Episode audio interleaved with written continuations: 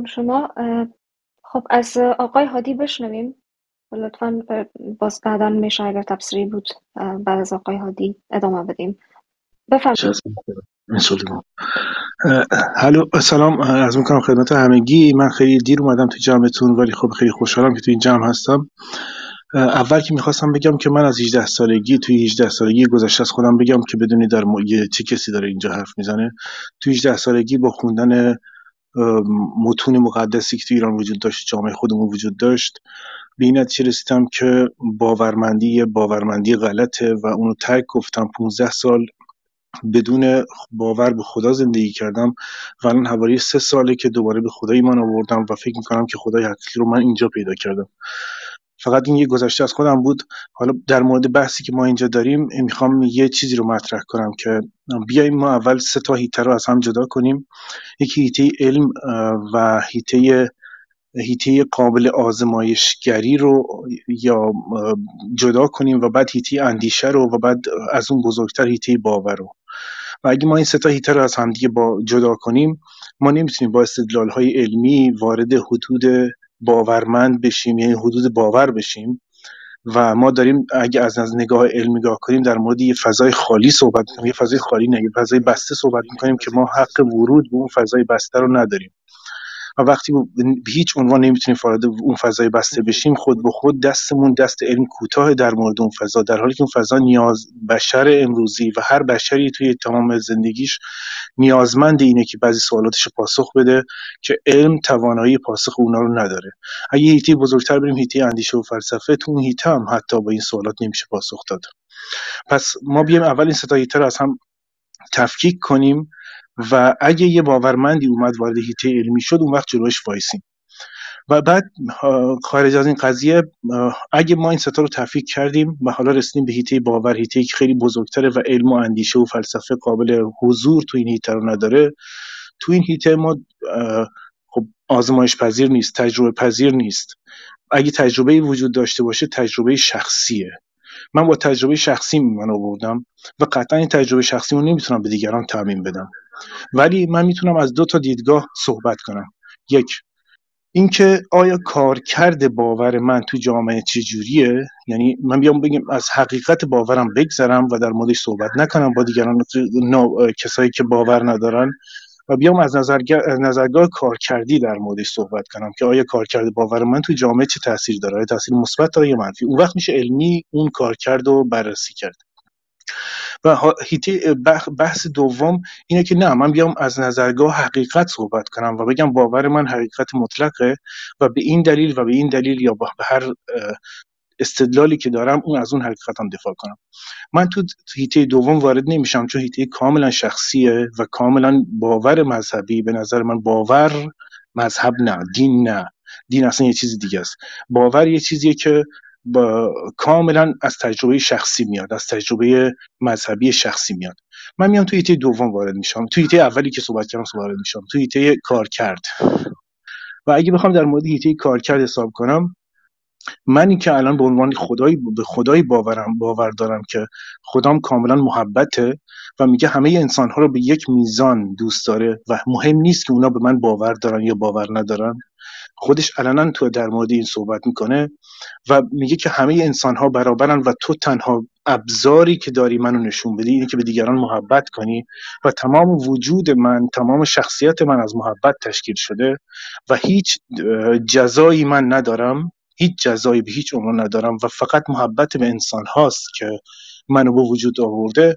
از اون وقت با این نگاه به این به باوری که من دارم کارکرد این باور میشه قابل راستی آزماییه. اگه ما بیایم توی کشورهای مختلف توی باورهای مختلف رو بررسی کنیم به این نتیجه می‌رسیم که مثلا خب ما یه جامعه داریم تو جامعه خودمون تو ایران که من مدت هاست اونجا زندگی نمی کنم ولی خب تو جامعه ما اگه ما بیایم در مورد دین صحبت کنیم خب دین یه ابزاری به دست یه گروه خاصی بوده برای چپاول مردم. یه ابزاری به دست گروه خاصی بوده به خاطر اینکه خودشونو بالا بکشن یا اون خود برتربینیشون نشون بدن و به وسیله این ابزار بتونن از دیگران سوء استفاده کنن. خب من این دین رو قبول ندارم ولی میگم که اگه ما بیایم یه نگاه دیگه انجام یه نگاه دیگه داشته باشیم. نگاهی که میگه من دشمنمو به اندازه خودم دوست دارم و حتی بیشتر از خودم و از نگاه این باور نگاه کنیم می‌تونیم قابل بررسی توی جوامع غربی بارها و بارها اتفاق افتاده و خودشون حتی اون کسایی که باورم ندارن خودشونو فرزند این اندیشه ها می‌دونن. و کارکردش مراتب همیشه تو تمام تاریخ مثبت بوده. کارکرد باورمندی حقیقی تو تمام تاریخ مثبت بوده و به این معنا من میگم که حتی از نظرگاه علمی اگه بیایم بررسی کنیم باوری که خداش رو تماما عشق می‌دونه و دشمنش رو ناباورش رو دقیقا اندازه خودش دوست داره به این معنی باور به خدا می‌تونه حتی تو جامعه هم مثبت و کارا باشه. و به این دلیل می‌تونم به همه کسایی که حتی تجربه شخصی منو نداشتن برای باور آوردن بهشون بگم که شما هم می‌تونید این راه را بیافت راه برید و یه اخلاقی رو بپذیرید که این اخلاق اخلاق خود برتربینی نیست اخلاق برابری خواهیه و میشه حتی سوسیالیسم یا خیلی از اندیشه مترقی بشری رو هم از توش در آورد. همین بود حرف من. من اگه اشتباه نکنم شما دارید از منظر فلسفه مسیحیت به مفهوم محبت نگاه می‌کنید درسته؟ مسیحیت خب به عنوان مسیحیت به عنوان یک دین ما داریم و اون کلیسای کاتولیک و کلیسای دارم میگم مثلا کاری ندارم. آره من به باور به باور مسیحی اعتقاد دارم و نه به دین مسیحی. اوکی یعنی محبت رو شما در زمره اون چیزی که در لغا و غیر از اون اومده یعنی اون نجات و رستگاری در سایه محبت یا بحث دستیابی به کمال از راه محبت هستش. درسته؟ دقیقا. می‌دونید که این منظر منظری هستش که یک یک پاشنه آشیل عظیم داره و اون هم مفهومی به اسم در تضاد بودن با عدالته. یعنی بر اساس این محبت عدالت دچار نقصان میشه در جوامع. چون منظری که مسیحیت درش باز می‌کنه خیلی هم کام و خیلی بعدا می‌تونم حالا اینجا ما موضوعیت نداره ولی می‌تونیم بعدا با هم دیگه سرش بحث کنیم. که اونجایی که دستور میده که دلسوزی مسیح بر اساس دلسوزی مسیح به شفا یافتگان آن کمک خواهد شد یا اینکه حتی اگر جزامی که از جامعه مطرود استش رو به خودتون نزدیک بکنید و این باعث میشه که محبت دمیده بشه در جان انسان ها و بعد اشاره که می‌کنه که گاهی با دم مسیحایی مردگان نیز زنده می‌شوند و خود شروع می‌کنه تو متا اگه اشتباه نکنم این بحث رو میاره و تمام این باور یعنی تمام باور محبت از باب مسیحیت توی این آیات تعریف میشه و مبانیش تعریف میشه. اساسا بزرگترین گافی که داره در تضاد با عدالت بودنه. یعنی این, این دستیابی به کمال این بحث این بحث نجات و رستگاری بشر در سایه محبت و همه اینها یا فدا شدن مسیح برای تحقق رحمت و محبت و بعد اینکه میان تفکیک میان بحث می‌کنن که آقا اساس محبت اصلا محبت اساس اعماله. یعنی یعنی هر آنچه شما بکنید اعمالتون هر عملی که انجام بدید اعمالتون باید بر اساس محبت باشه. تمام این مباحث رو که بخوایم کنار هم دیگه بذاریم یک یک نقطه مشخص داره. تمام این بحث در تضاد با عدالته. یعنی بخشیده شدن در ازای اقرار به اقرار به گناه یا بخشیده شدن بر اساس بازگشت به سمت مسیح و بعد اینکه جوامع میگن حالا دیگه مطلقا تو باید ببخشی. چون او پذیرفته اشتباه کرده به, به اشتباهش اقرار کرده و قصد داره که نزدیک بشه. یعنی این سه گزاره رو براش می‌گذارن و در انتها عدالت رو مطلقا نفی می‌کنن. و یه نکته جالب کلیسای مسیحیت بر اساس همین عدالت تمام جنگ بر اساس همین تفکر جنگ تمام جنگ های مسیحی رو پیش برد و بعد همچنان بر مبحث اینکه ما ما ما شبانهایی هستیم و جهان گوسفندان و این این مسیح هستش که اونها رو راهبری می‌کنه و جهان رو به سمت عدالت و محبت به سمت محبت پیش می‌بره. اینا همه مباحثی هستش که در نفی این موضوع خواهش می‌کنم ممنون بابت توضیح قشنگی که دادین. خب شما در مورد حداقل دو تا موضوع خیلی مهم و بزرگ صحبت کردیم من می‌خوام در مورد الان بیشتر موضوع اصلیتون صحبت کنم. اولا که کلیسای مسیحیت من بهش تعلق ندارم. خود بهتونم گفتم من به هیچ عنوان مسیحی به عنوان باورمند مسیح به عنوان یک دین نیستم و به هیچ کدوم از کلیساهام تعلق ندارم. نقطه خیلی زیاد اساسی هم به اونا دارم. ولی من نمی‌خوام وارد اون قضیه تاریخی بشم. حالا می‌تونیم بعدش یعنی تو مرحله بعدی تو وارد این قضیه بشیم ولی در مورد عدالت که شما بحث کردین به عنوان مبنای اصلی بحث صحبتتون به نظر من من خب تو 15 سالی که آتیست بودم سوسیالیست بودم. یعنی تو ایران تو مبارزه سیاسی کردم. زندانم بودم 52 روز تو زندان اوین بودم. تو سلول انفرادی تو من 209 وزارت اطلاعات بودم. حالا نمی‌خوام تو این قضیه وارد بشم گذشته من بوده. ولی می‌خوام به این قضیه بگم که به نظر من عدالت عدالت به چه معناست؟ خب اول باید عدالت مطرح کنیم معنیش کنیم. اگه عدالت حداقل از نگاه من عدالت معنی برابری در حقوق وقتی که همه انسان ها از نظر حقوق و از نظر قوانین و از نظر حالا نگاه دیگران برابر باشن فارغ از رنگ نژادشون و رنگ پوستشون و باور مذهبشون و یا هر نگاه دیگه داشته باشیم عدالت به معنی برابریه به نظر من. یعنی از نگاه من تو هم 15 سال آتیستی من من آتیست بودنم من, من عدالت رو تو برابری می‌دونستم. نه برابری به انسان ها تعریف داره یه بار خواهش می‌کنم اینو با هم این من دارم دقیقا در مورد عدالت به مفهوم این که پاسخگو بودن در مقابل رزالت حرف می‌زنم. نه, نه بخشیده شدن اگر رزالت رو بپذیرم. پاسخگو بودن در بحث محبت در ترم محبت در مسیحیت این اصل کس این این اصل کسر میشه. من می‌تونم به راحتی به شما اثبات کنم تو توی توی توی مباحث مختلفی که در در کتاب مقدس هستش مفهوم نفی عدالت شکل می‌گیره به دلیل پذیرش گناه و بعد بازگشت به جامعه بدون پاسخگو بودن در مقابلش. به دلیل اینکه حالا شما میگید کلیسا را قبول ندارین ساز ساز سازوکار دیانت به شما میگه که اگر کسی پذیرفت اشتباهش رو و بعد اقرار کرد به این اشتباه او رستگار میشه. به دلیل اینکه اون آدم پذیرفته چه گناهی کرده یا چه اشتباهی کرده ولو قتل و این این قابلیت نفی داره. میگم میشه کاملا با هم دیگه روی این مسئله بحث کنیم. این عدالتی که شما این که بخوام آدم ها برابر باشن خیلی قشنگه. ولی این مفهوم حرف شما خیلی خیلی عمیق بود و حرف خیلی خیلی کاملا کاملا یعنی سوال واقعا به جاییه و سوال خیلی عمیقیه. خب من قبل از اینکه صحبت کنم گفتم من هیته علم رو جدا می‌کنم هیته اندیشه رو جدا می‌کنم. تو هیته که علم و اندیشه وارد اون هیته نمیشه از هیته باور صحبت می‌کنم و ندیم و شما دقیقا خیلی قشنگ گفتین. آره. تو هیته باور کسی که اقرار به گناهش کنه و از گناهش سرپیچ بپذیره که گناهش رو گناهی که انجام داده رو انجام داده تو هیته باور بخشیده میشه. ولی ما دو تا هیته بزرگتر هم داریم. هیته قانون داریم هیته علم داریم. دو, هیته دو تا هیته کوچکتری که خیلی دقیقن این دلیل داری نمیشه که آیا اگه کسی اقرار به قتل مثلا کرد در مقابل باور و در مقابل خدای خودش بخشیده شد در مقابل جامعه خودش هم بخشیده نمیشه. سیاست قانون چیزیه که کاملا علمی و بشریه و اون فرد باید در مقابل قانون پاسخگو باشه. تو کتاب مقدس دقیقا این اومده یعنی دقیقا این اومده. بارها و بارها تکرار شده. عیسی وقتی که در موقع قوانین حکومت روم صحبت می‌کنن میگه قوانین هیته روم به, به من مربوط نیست و شما باید در مقابل حکومت روم پاسخگو باشین.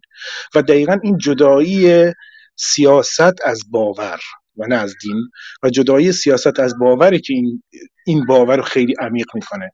بله شما در مورد اینکه صحبت کردین عدالت معنای حکومتیش یا به معنای اجتماعیش یا به معنای در مقابل قانون قرار گرفتن اون هیته که اصلا باور واردش نمیشه. هیچ عمر واردش نمیشه. من هیچ باورمندی رو نمی‌شناسم که بگه که تو شما اگه قتل انجام دادی حالا بیا از جرم قانون روزمرتم حالا چون اعتراف کردی به گناهت اون باعث میشه که تو در مقابل دادگاه هیچ بخشیده بشی. نه اصلا اینجوری نیست.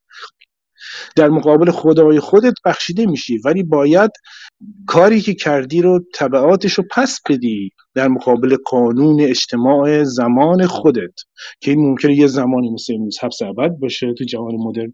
یه زمانی هم ممکنه مثلا خب تو گذشته اعدام بوده. من به همین دلیل اول تفکیک کردم این سه تا وادی مختلف به نظر من هیچ تضادی بین عدالت و باور من وجود نداره. هیچ تضادی وجود نداره. من یه سوسیالیستم همینجا هم سوسیالیستم. عضو حزب چپای اینجا هستم و مبارزه سوسیالیستی می‌کنم و در این حال یه باورمندم هستم. چون باورم یه هیته شخصی خودمه. وقتی تو خونه خودم کنار گوشه قرار می‌گیرم می‌خوام با خدای خودم حرف بزنم یه شم روشن می‌کنم و باش حرف می‌زنم و, و یه اون ارتباط عاطفی خودم رو برقرار می‌کنم. ولی این دلیل نمیشه. وقتی میرم تو خیابون اگه قانون باشه که من ماسک بزنم یا ماسک نزنم بگم که نه من ماسک نمی‌زنم. چون خدای من ازم این گفته که تو در مقابل گناهت بخشیده شده در مقابل من منو باور کردی یا هر کار اعتراف کردی یا هر کار دیگه کردی. نه اون یه هیته کاملا جداست. در مورد کلیسا هم خب ما اگه بخوایم در موردش بحث کنیم در مورد تاریخ مسیحیت خب من اینجا من بحثم دقیقا کلیسا نیست. من بحثم دقیقا می‌تونم بهتون ریفرنس بدم. می‌تونم بهتون بگم یوحنا بخش هفتم صفحه 49 می‌تونم بهتون میگم لوقا. اگر فکر نف... اگر اشتباه نکنم آیه سوم صفحه 114 همه رو بر اساس کتاب مقدسی که من بذارید بعدش بیارم بهتون میگم بر کدوم هم دارم بهتون میگم. خب شما یوحنا و لوقا رو به راحتی می‌تونید پیدا کنید. و الا ماشاءالله بر کسی یا جایی که مواجهه مسیح هستش با لشکر رومیا میگه که بهش میگن که خب ما کشتیم. میگه میگه که حالا ما چه کنیم؟ میگه که ایشان گفت بر کسی ظلم مکنید و هیچ کس را افتراه مزنید دیگران بخشیده می‌شوند. دیگر دیگر گناهان بخشیده می‌شوند. یعنی یعنی اینکه خب باشه الان از این به بعد دیگه اگر من ظلم نکنم و به دیگران افترا نزنم این مفهوم متعال میشه. حالا فکر می‌کنم بیشتر پاسخی که بیشتر بیشتر از این نباید روی این بحث پیش بریم. می‌تونیم روی جای دیگه با هم دیگه بحث کنیم حتما و من خوشحالم میشم. بهتر بذاریم دوستای دیگه هم حرف بزنن. خانم من می‌تونم صحبت کنم؟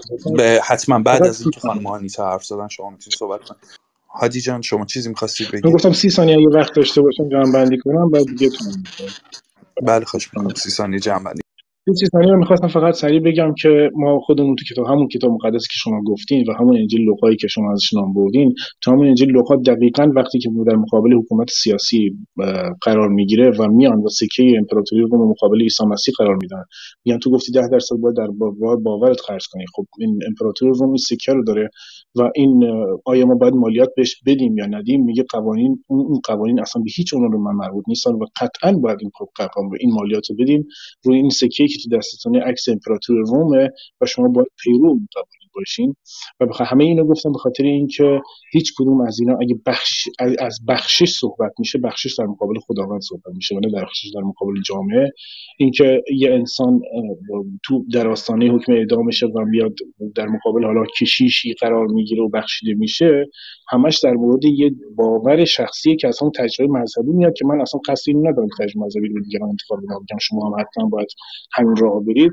ولی می‌خواستم بگم هیچ عنوان با عدالت اجتماعی در تضاد نیست. چون دقیقا عیسی مسیح مستقیم میگه که عدالت اجتماعی باید انجام بشه و قوانین حکومتی که حتی امپراتور روم و اون یهودیایی که تو زمان بودن اون واسط می‌دونستن میگه شما باید پیرو اون قوانین و پیرو اون چی باشین یعنی معنی کاملا جدایی یعنی پذیرش قانون ظلم ولو اینکه قانون خب شما اسمشو می‌ذارین تو زمان اس قانون ظلم ولی من بهش بهش می‌ذارم احترام به قانون تو هر زمان خودش و اما امروز من امروز یه مرد باورمندم ولی همجنسگرایی رو به رسمیت می‌شناسم. من یه باورمندم مبارزه برای محیط زیست رو به رسمیت می‌شناسم و حتی خودم توی تجمعات مبارزه برای محیط زیست شرکت می‌کنم در حالی که ممکنه یه به قول شما یه کلیسا هم حتی اون ضد خدا بدونه.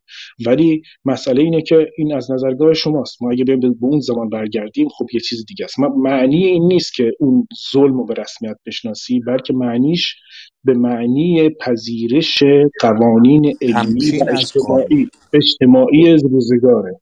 ما قوانین اجتماعی و علمی روزگار رو به رسمیت می‌شناسیم. چون باور رو اصلا توی هیته نمی‌دونیم. چون هیته این هیته هیته علمه. هیته حدود اجتماعی هیته جامعه شناسی و علوم سیاسته. اصلا ما اونجا حرفی برای گفتن نداریم این کسی اگه یه مذهبی یا یه باوری متشکرم هادی جان. بگذاریم بچه های بعدی هم حرف بزنن. باز اگه نوبت شد خدمت شما خواهش می‌کنم.